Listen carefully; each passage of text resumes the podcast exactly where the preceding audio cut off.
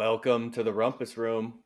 Hey everybody, how's it going out there? It's the boys from the Midwest back kicking it here in the Rumpus Room, and let's hit them with the takeaway message of the day. So, how to be interesting?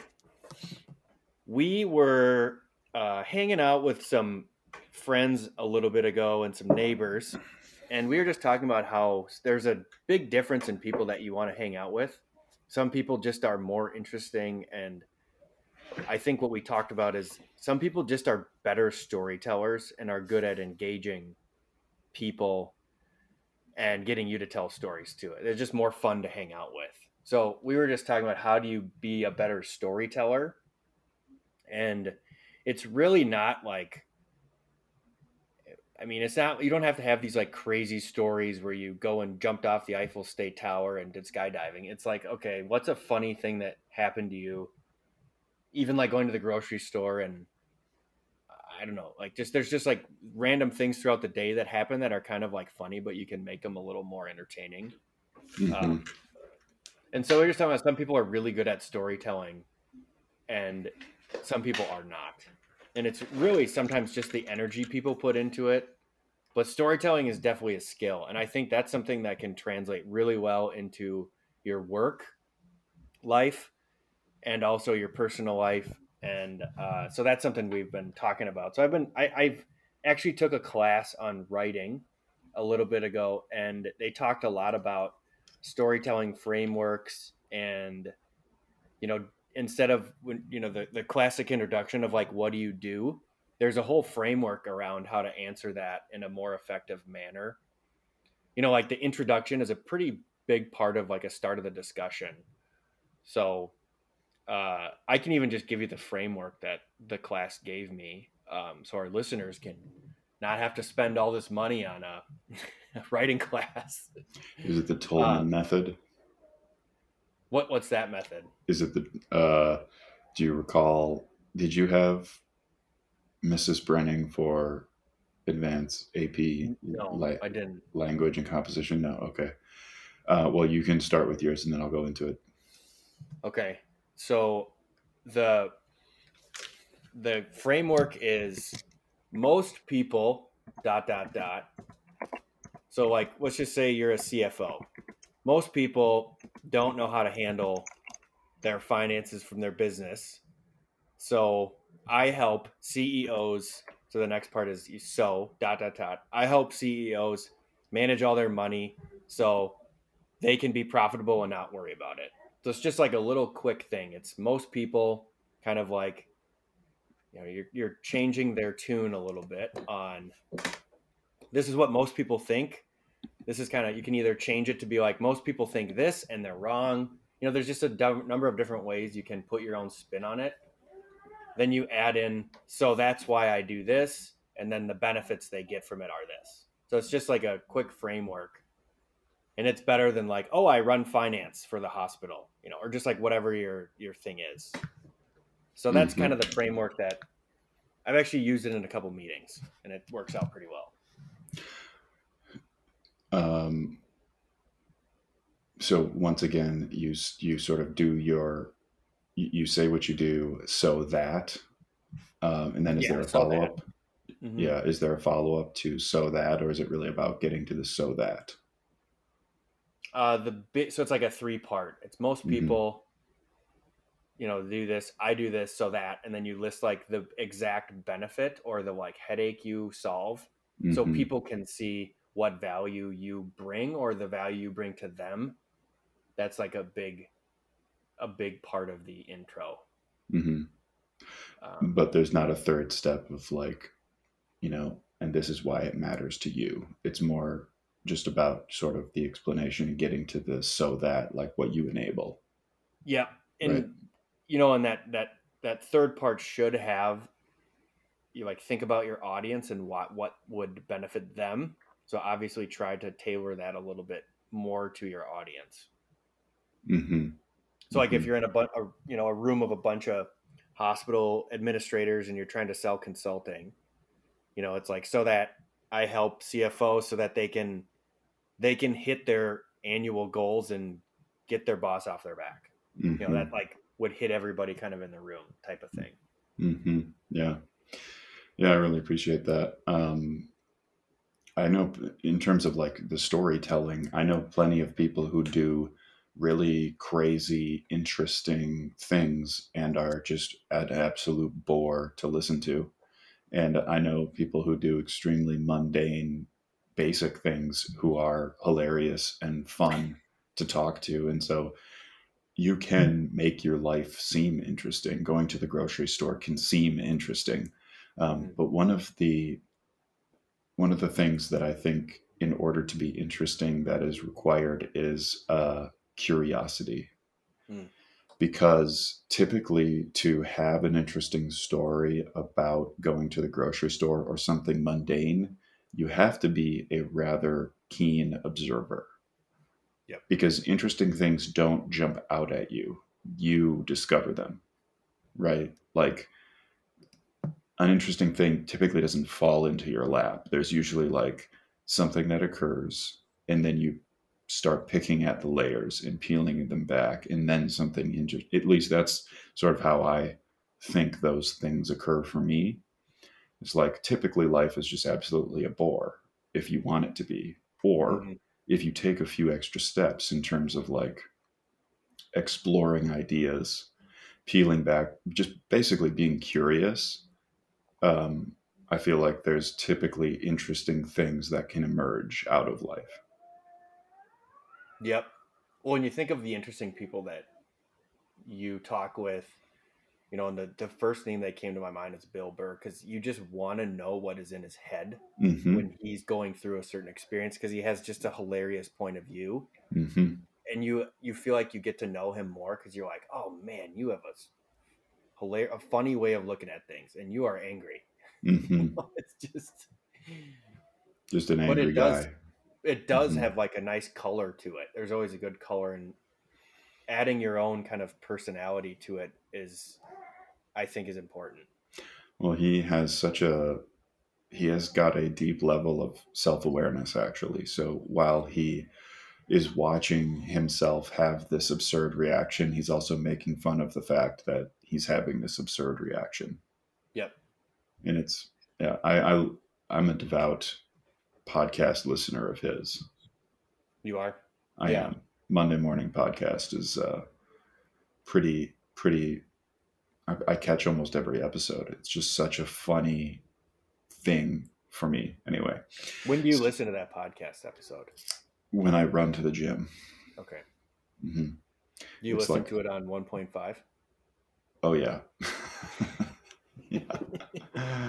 uh, and by the way, um, I I have tons of respect for Tim Ferriss, but I'm done with book recommendations from Tim Ferriss. I'm done with Tim Ferriss overall. You are? I'm tired of that. I've moved on. I have tried to get into some of his book recommendations, and I just cannot.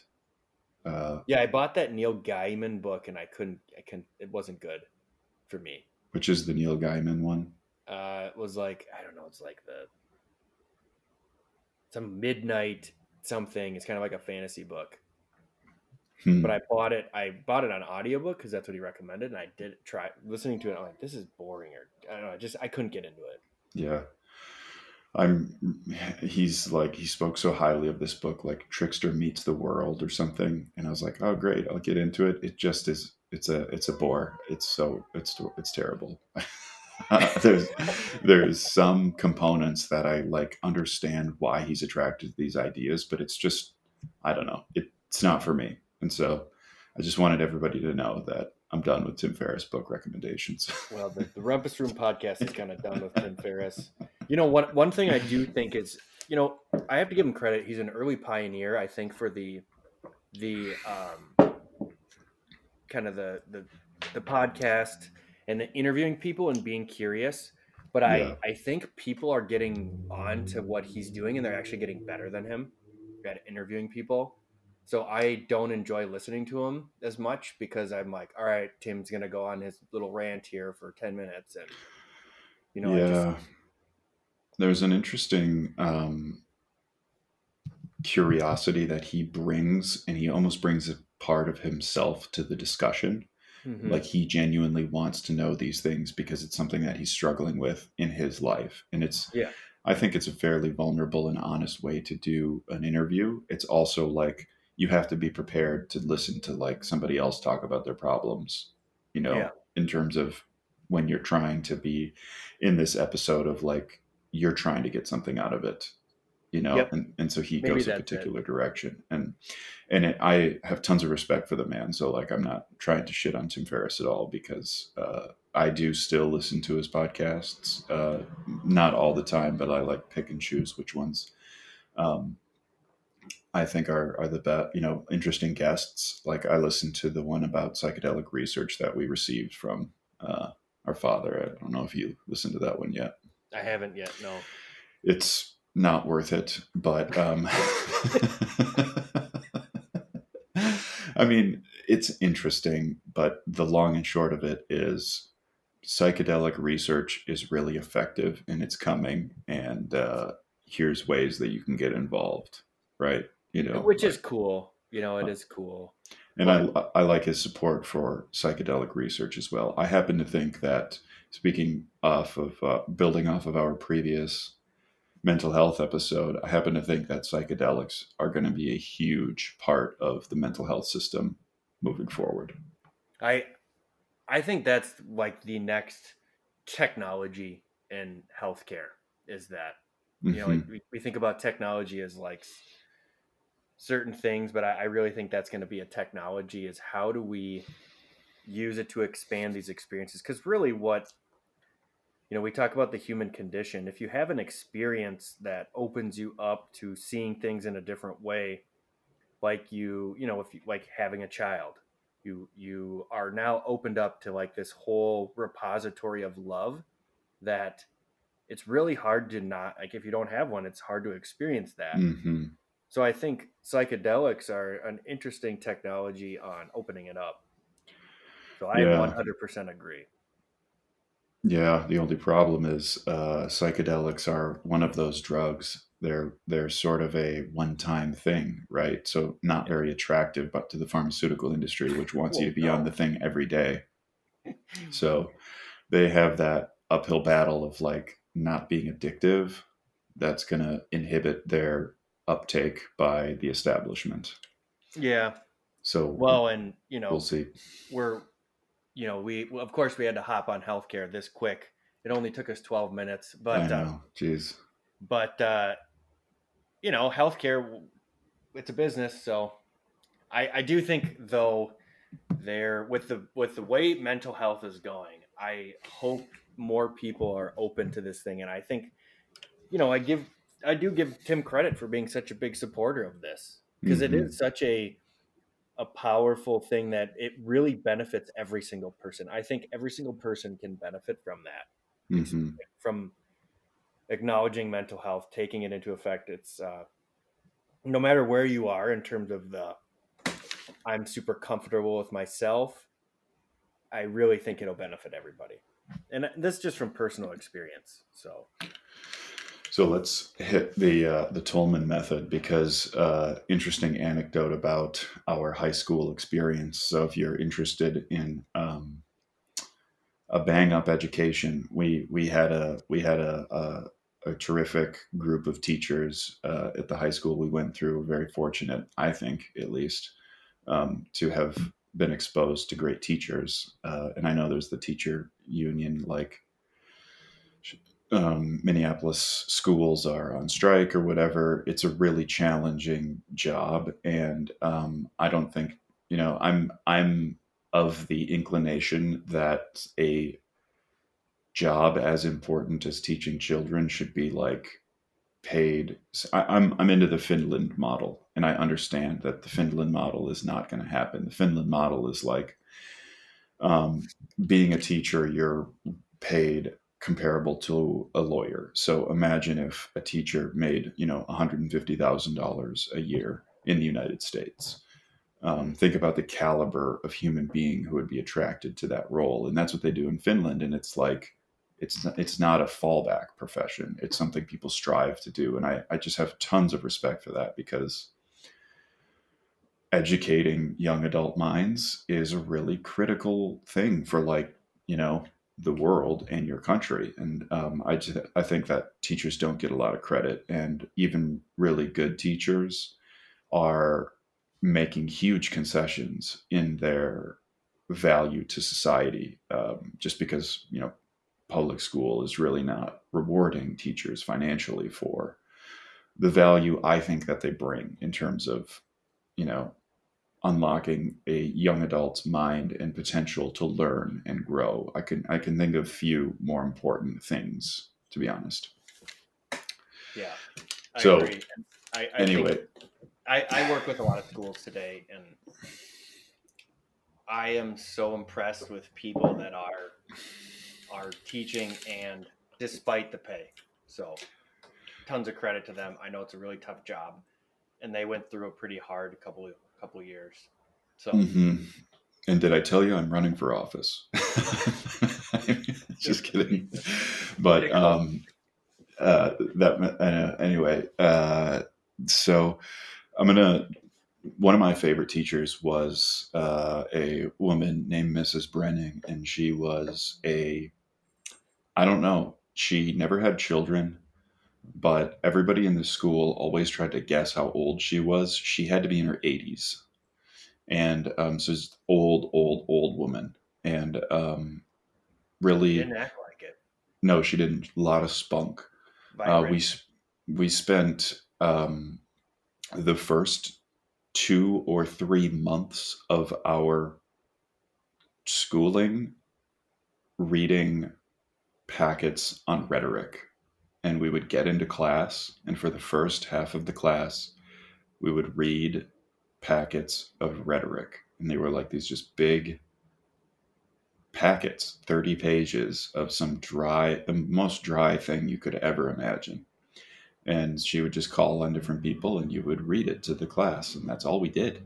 And then we would spend the latter 45 minutes writing and she would give us a prompt and we would write um, and then the most interesting thing that she would do is she would read the essays of people in the class and i am a competitive person and i liked having my essays read I, I wanted people to know because she would then inquire. She would like ask you, "How did you get to here?" And you were like, "Oh, well, let me tell you about how smart I am."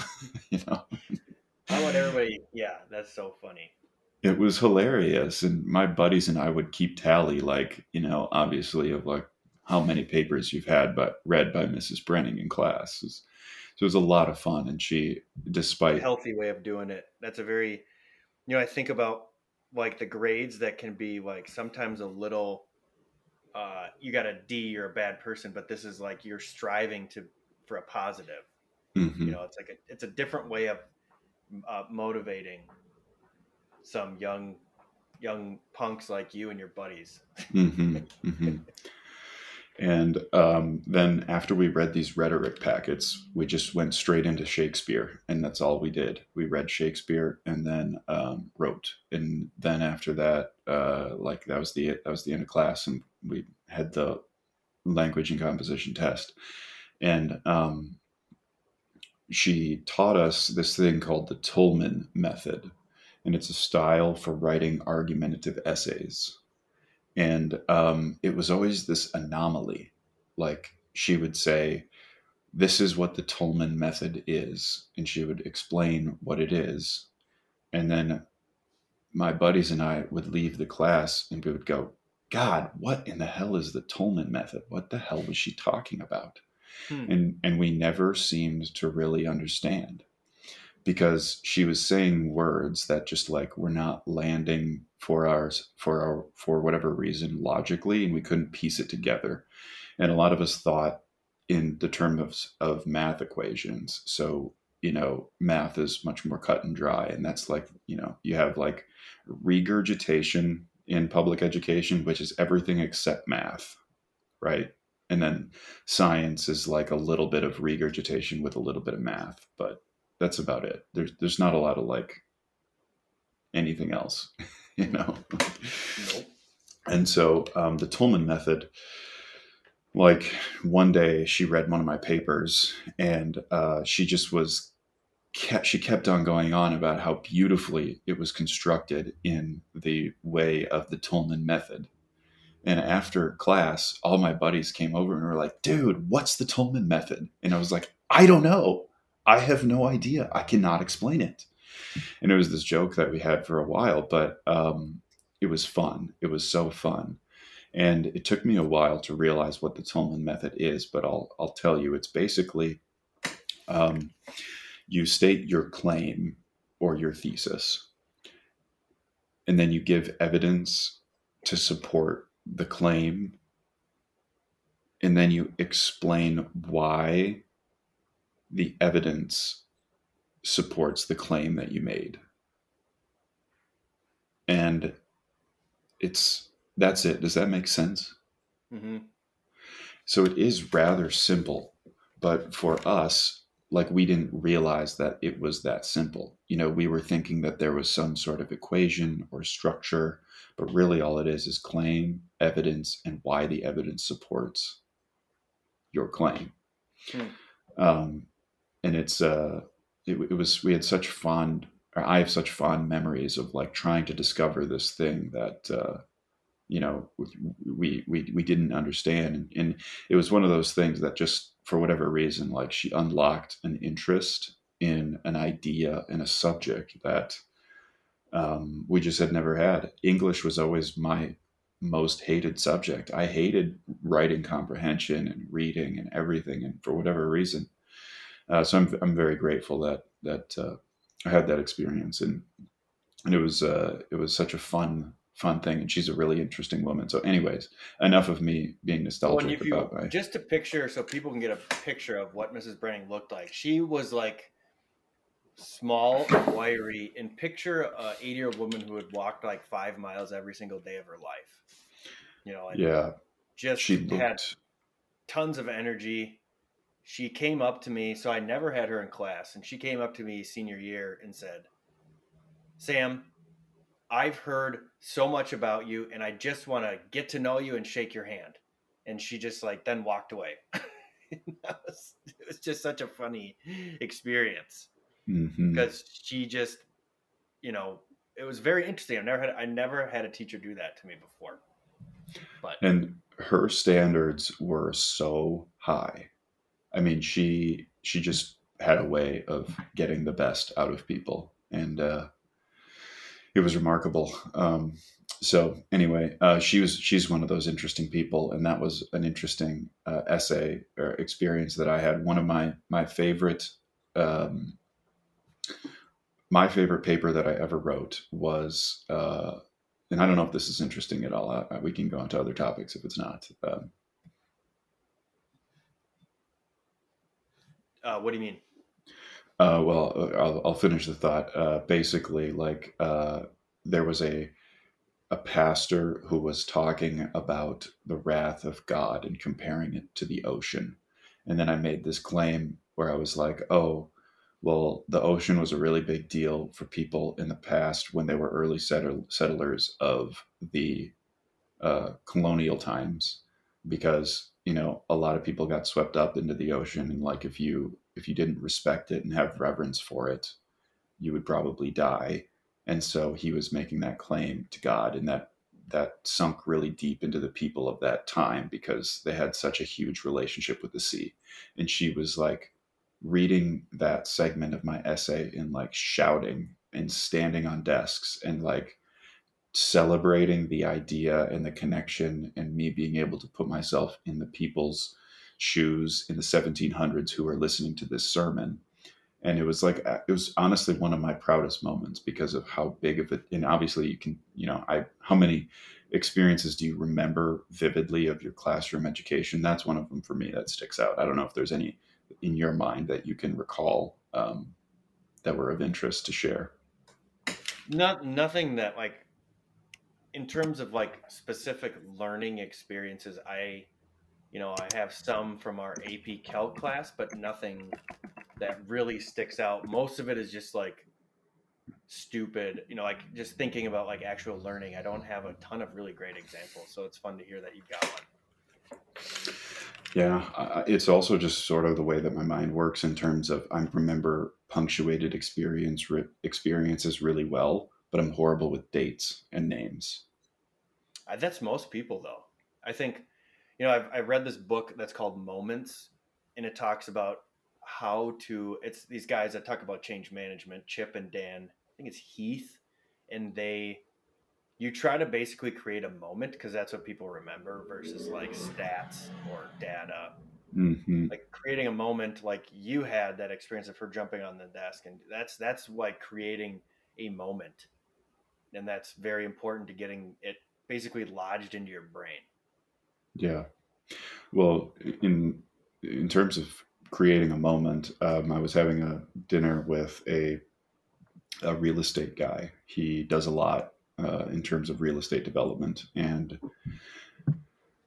one of those um, eccentric real estate type people who uh, was just a terrific salesman and charismatic and intelligent and motivated and um, i was really impressed by him. And i wanted to basically like learn more about him and his approach and so i asked him after he had explained his business and um, he i was like all right you know what's what's next? What's next joffrey? What's next for you? And uh, he took a breath sort of shrunk down in his chair a little bit and leaned forward and he's and he was like you know i'm just really looking forward to building my family and fin- getting this house finished and you know having this new sense of intimacy and space and place with my wife and my daughter. And it was not the direction that i thought he was going. Is he still thought, trying to sell you? I don't know but it uh, sounds like it to me. But, oh but that's what I was amazed by because what I was expecting him to be like is, oh, you know, I'm I'm looking at these properties, I'm going this direction, I'm going that direction, I'm looking at these investors. You know, we were talking business, so I thought he was going to continue to talk business. And he went this family route, and it just caught me off guard. And then I was like, wow, he's good at getting you on his side. Mm-hmm. You know, and we weren't even talking about a specific thing, right? Like we weren't i wasn't saying i'm i want you to represent me or whatever. He was just he was just building rapport and it was impressive. Uh, and it was uh, i was something it was something that i was i was aware of what he was doing. You know i wasn't like oh my gosh he's such a kind-hearted guy. Like he is indeed a kind-hearted guy but also you know um, there's a well, persona there's a persona that is being conveyed. Yeah and what you know, so what I think he did a really good job of is he's selling the i what the idea of a house to you. Like I want you to, you know, like the beauty of having a house is having a secure place where you, you know, you have your family. So he's helping with that message in his own life. I think to sell. I'm sure he's used that before. That's really a good. And it, you know, it it's helpful to have somebody that understands that's what you want too. Mm-hmm. You know, it's like it's mm-hmm. not the that's truly I think what people are looking most people are looking for is a sense of security with the house. So I, he's he's it sounds like he's very good at his job. He so. I think you're and the last thing you want to, you know, like if somebody comes and says, "Oh, you know what? I'm trying to make all this money." You know, it's like yeah. that's the last person you want to represent you. It's like I got this property. Uh, if I sell it, I'm going to make, you know, 200 grand and then I'm going to but you know, it's like that's the you just like sit there like, okay, sounds good. Yeah, that's the last thing I want to do is you know, how would I just give you money? You know, it's like it. Mm-hmm. And then like if you know you're giving him money, you know, I've been reading a lot about sales and trying to do it myself, so it's just interesting to see other people's strategies. There are a lot of really good salespeople out there, and I think it's a skill that every single person can benefit from. He is a That's master. Experience. Yeah, he's a master. Speaking of the master, it's that time of year again, folks, when uh, your your 55 year old male in your life is at his most vulnerable. this it's uh it's master season uh and so if if that tv's on and jim nantz is talking he is one hole in one he's one chip in he's he's one save from the woods away from breaking down in tears. yeah. They so they pipe in like music. They're really good at creating this emotional environment. The birds that chirp are fake. So when you listen to the Masters, you're gonna on TV, you're gonna hear birds chirping. It's fake. So they're really creating these moments, and they use specific language like you never hear them say spectators they always say patrons mm-hmm. they actually correct the golfers when they say this in their interviews you know they do the like the, the press conferences sure. patrons they don't like when people say the back nine they try to say the second nine and so they've i've listened to a podcast with a former announcer who got fired from cbs and just went on a rant about all the stupid stuff that the masters makes you do. But it was basically saying this is how they create this really special event.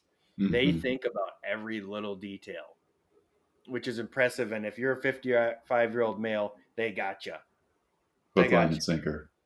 They got you they know how to spark the oh, and it's Freddie Couples. He's the same age as you, so this could be you out there. And if you were playing golf, we would support you with this type of energy. And all those young guys don't quite know how to relate. they just hammer that message in. It's and so they, listen to. They hammer the young amateur as well about oh, like oh, yeah it's just so great to see young people involved in the game of golf. He's a young amateur, and you know we're really about investing in this sport. It's about community and you know history and legacy. And here's a picture of some old ass dudes at this course in the 1940s, and this is happening in the war. And you know, like they just weave this web of emotional uh, stories that um, is it's it's touching. I gotta say, it is it's touching. Well, you can do some really awesome things like you can't you can't bring your cell phone. Nobody if you watch TV, nobody is on their cell phone. So it's really annoying to watch the golf videos today when you see the spectators and every single one of them has a phone about two inches from their face videoing Tiger Woods or you know whoever's hitting.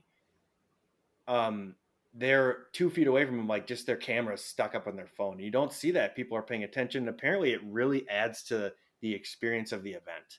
I so bet. they will confiscate your phone from you. Prince uh, did the same thing uh, when he would do concerts at uh, Paisley Park. You would drop your phone in a little purple velvet velvet bag and get it back at the end. Mm-hmm. Comedians have been doing that as well. Dave Chappelle did that for his COVID um, his COVID concerts. Yeah, the Masters is just it's remarkable. The course is immaculate. It's beautiful. It's uh, it's it's just touching. There's there's something about the way that they convey that message that just really connects uh, with I think golfers, particularly those guys who are going to go out and shoot you know high nineties, low hundreds on a good day. you know? Well, the, the reason why they do that is that if you've ever won, you have a forever invite to play it. So there's these really old guys that won it back in 19, you know, 80 and 70 and 60 and they're still playing. And that's they really try to create that. So then they they all obviously play.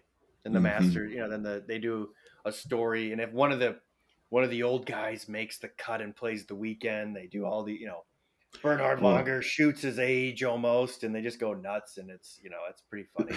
Well, and then the green jacket. Talk about the best trophy mm-hmm. in all of sports. Oh man, it's way but better than like a cup. So much better. You look like a dope wearing a green jacket. But who has a green? You can't wear a green jacket to a wedding because you are gonna be forever ridiculed by all of your cousins all of your friends are just going to ask you about that Masters victory you had. What's up, Tiger? Like, you know, it's just yeah.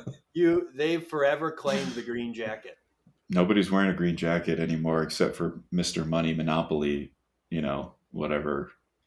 Oh, I once yeah. saw. I did see. I once saw a guy wearing like a pretty green jacket, but it it had a lot of trim and frills going on so it was differentiated from like a master's green but it it looks like you, you just took a, a piece of sod and turned it into a, a coat and that's really yeah, like oh you that's the effect you took the felt from the pool table and made a made a jacket nice so yeah it's Great. not the best looking jacket but it does have so much and they did a really great job. You just think of the the marketing behind it, the history. So it's a pretty pretty good event, and right now they are just pumping the Tiger Woods thing, and he's gone through so much in his oh. life, and you know they at one point kind of gave him like the we don't condone you know like they gave him like what your dad would say about like if you got in trouble the next mm-hmm. day they kind of gave that speech about you know when he like when tiger got caught with all his sure. They're distancing himself they're themselves from the destruction. Yep. So it's just really interesting to see how they i'm always paying attention to how do they handle the controversy like phil mickelson there's a huge controversy right now and they they handle is there very what it, what is it so phil uh, so there's this whole golf? thing that's happening in the PGA Tour where Phil Mickelson and there's the Saudi Golf League.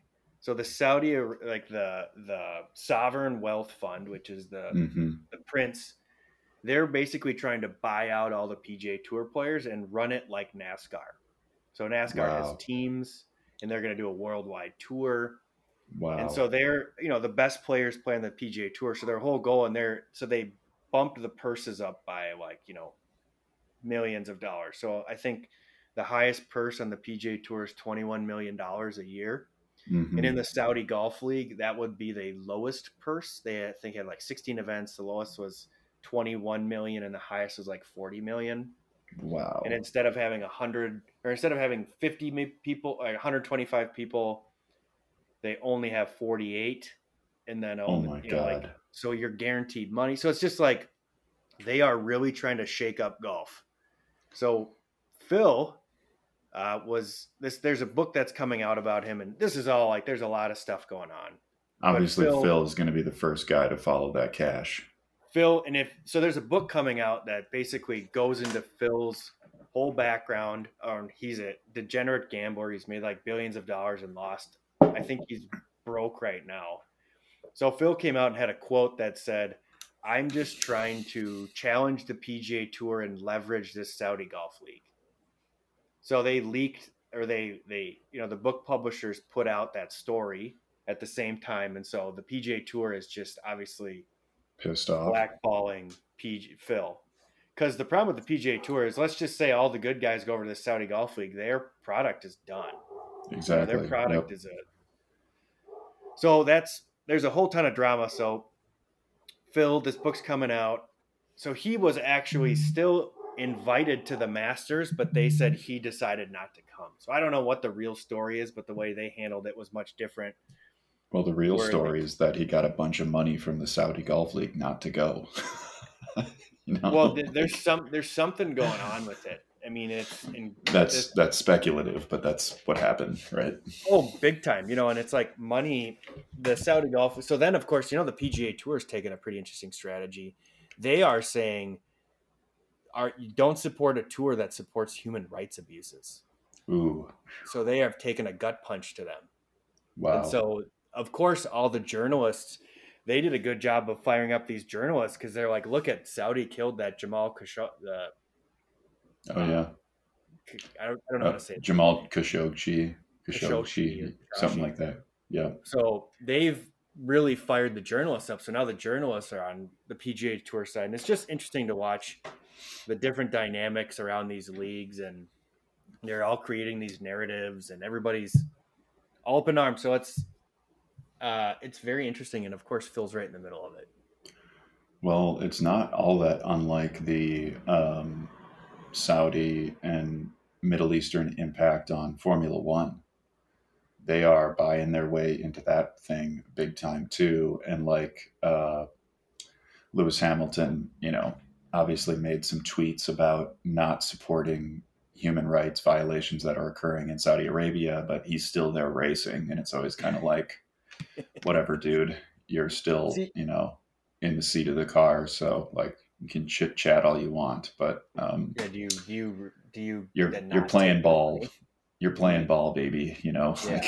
like, if the money hits the bank account, do you give it back or not? Yeah, exactly. Until you take all of your receipts and donate it to a cause or whatever, you know. Um, yeah, but, exactly.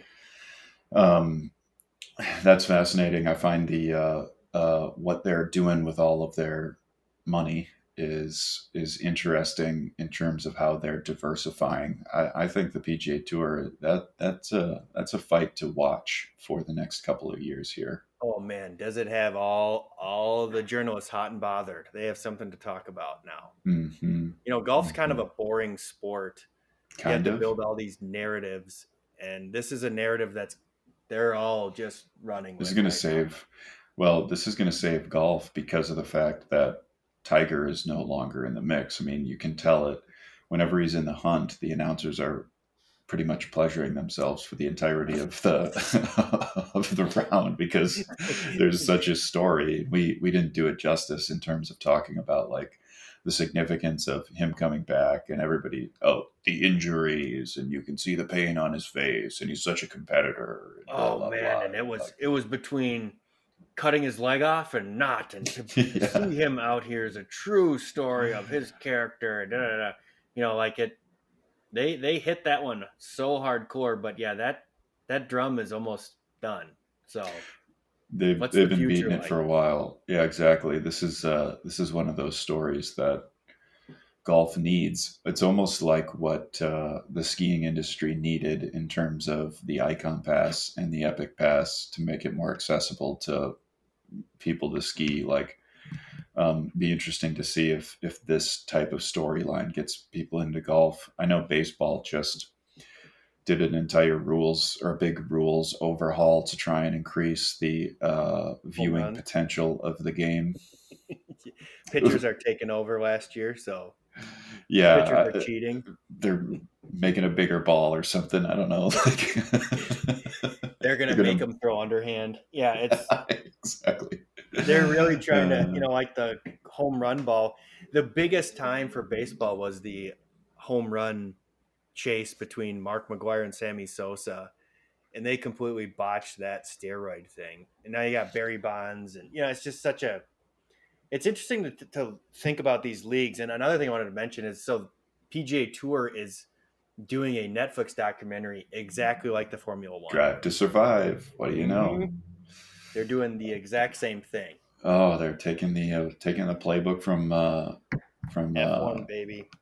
Yeah, They you are. know, um, the gentleman who took over Chase Carey, he's the new F1 like boss. He's a um, he's an American. Uh, so if that doesn't tell you, you know, what market they're trying to break into. Um, and I believe he came from either Comcast or Disney. And so it's Damn. like, oh man, talk about somebody who knows how to package and commercialize an event. Do you see the And new I- event in Vegas? Yep. I want to go to it. Dude, of course. How- I want to go to it. How fun would that be? It'd be F1 in uh, in Vegas It's or, down the or. Miami? it's down it's the down strip. the strip, really? Yeah, watch the- oh the- my it's- gosh. The the course goes around this goes through the strip. That is nuts. It's insane. So of course, like listen to us. We're too giddy like two little schoolboys. Like it sounds I like know. fun. Uh, I can't even imagine how expensive those tickets are. Oh my gosh. Hey, maybe we'll have a conference down there. We'll do a Rumpus Room podcast down there. What do you say? I think We I get think some we're up to interviews? Podcast to do a live show live from the F1. We might need to start applying for a media badge. We should, yeah. Mhm. Um, uh, tales from the back of the grid. We'll talk. To our listenership has been going up. So thank you to all the listeners. We appreciate all your support. Our our uh, listenership's been up. yeah, I think we could. Uh, I'd love to get somebody, one of the drivers, on the show. We'll see. We're gonna have to build a uh, pretty strong audience by the time. Do you know what time of the year it is? No, I don't. I should. And it's also one of those things that, like, I wonder if they're going to run at night because it's so hot during the day. The tracks get so hot. Yeah, that's So they may run at night, which would also be pretty wild to see Vegas, all the lights, F1 flying through. Man, Is Tokyo at night too? What's the one that they do at night? um, most of the Middle Eastern ones are actually at night because it's so hot. So Yeah. um, I think uh, Saudi Arabia, um, they definitely, I think Singapore is at night.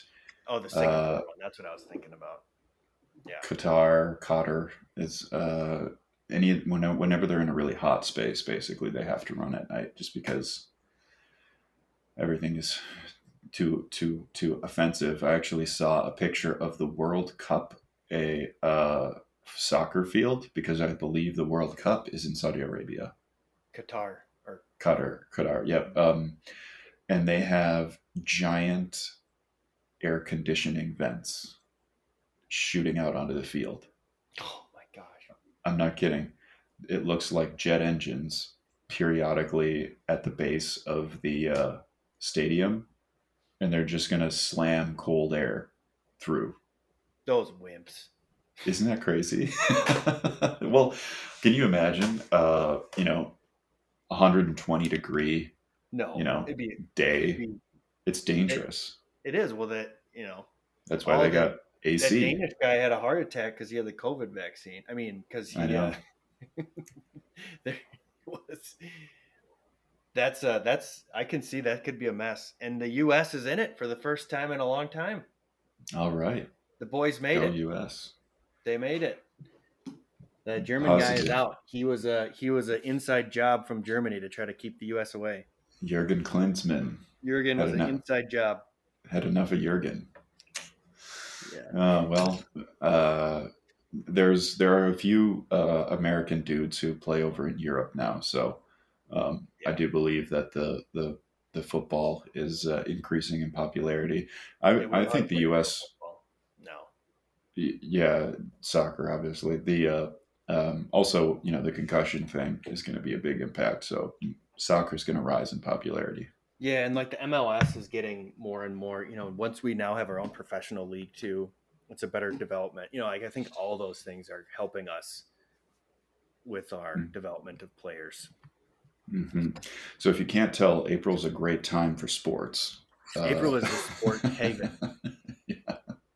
You know, you got the Final Four that just happened, which what a Final Four that was. Very Mhm. interesting. We Mhm. talked about that last week a little bit in our episode. Uh, is the Blue Bloods? The Blue Mhm. Bloods prevailed this year, so I, I didn't look at viewership, but I believe it was as high as it's ever been. Mm, that's what they want. People come out to everybody says they want the Cinderella, but that's not how the uh, that's not how the ratings go. And then you got the Masters, which is every uh, every 55 plus year old's dream. I I Mhm. will admit, when Tiger won, I shed a tear. I was watching it with one of my buddies from high school, and they did such a good job. They just pulled my Oh. heartstrings out. I went all the way. I had a Tiger Woods poster in my room when he won when he was younger. So man, did that just gave me a gut punch. hmm I think that's the uh, I think that's the Monday play for for talk is uh, is the uh, the emotional response to the Masters. Uh, I think that's going to be a hot hot item. If if if there's a story, I'm gonna I'm gonna try and weave that into my uh, my lightening of the mood. I've realized that I have a little bit of a Darth Vader presence, and uh, I wonder why that is. I'm trying to I'm trying to be a The bit I'm trying to have help. I'm trying to have no I'm trying to have people not afraid to be on a call with me because I've sensed some people who are just like really really timid and I'm like oh man exactly on Zoom no camera just just hearing me breathe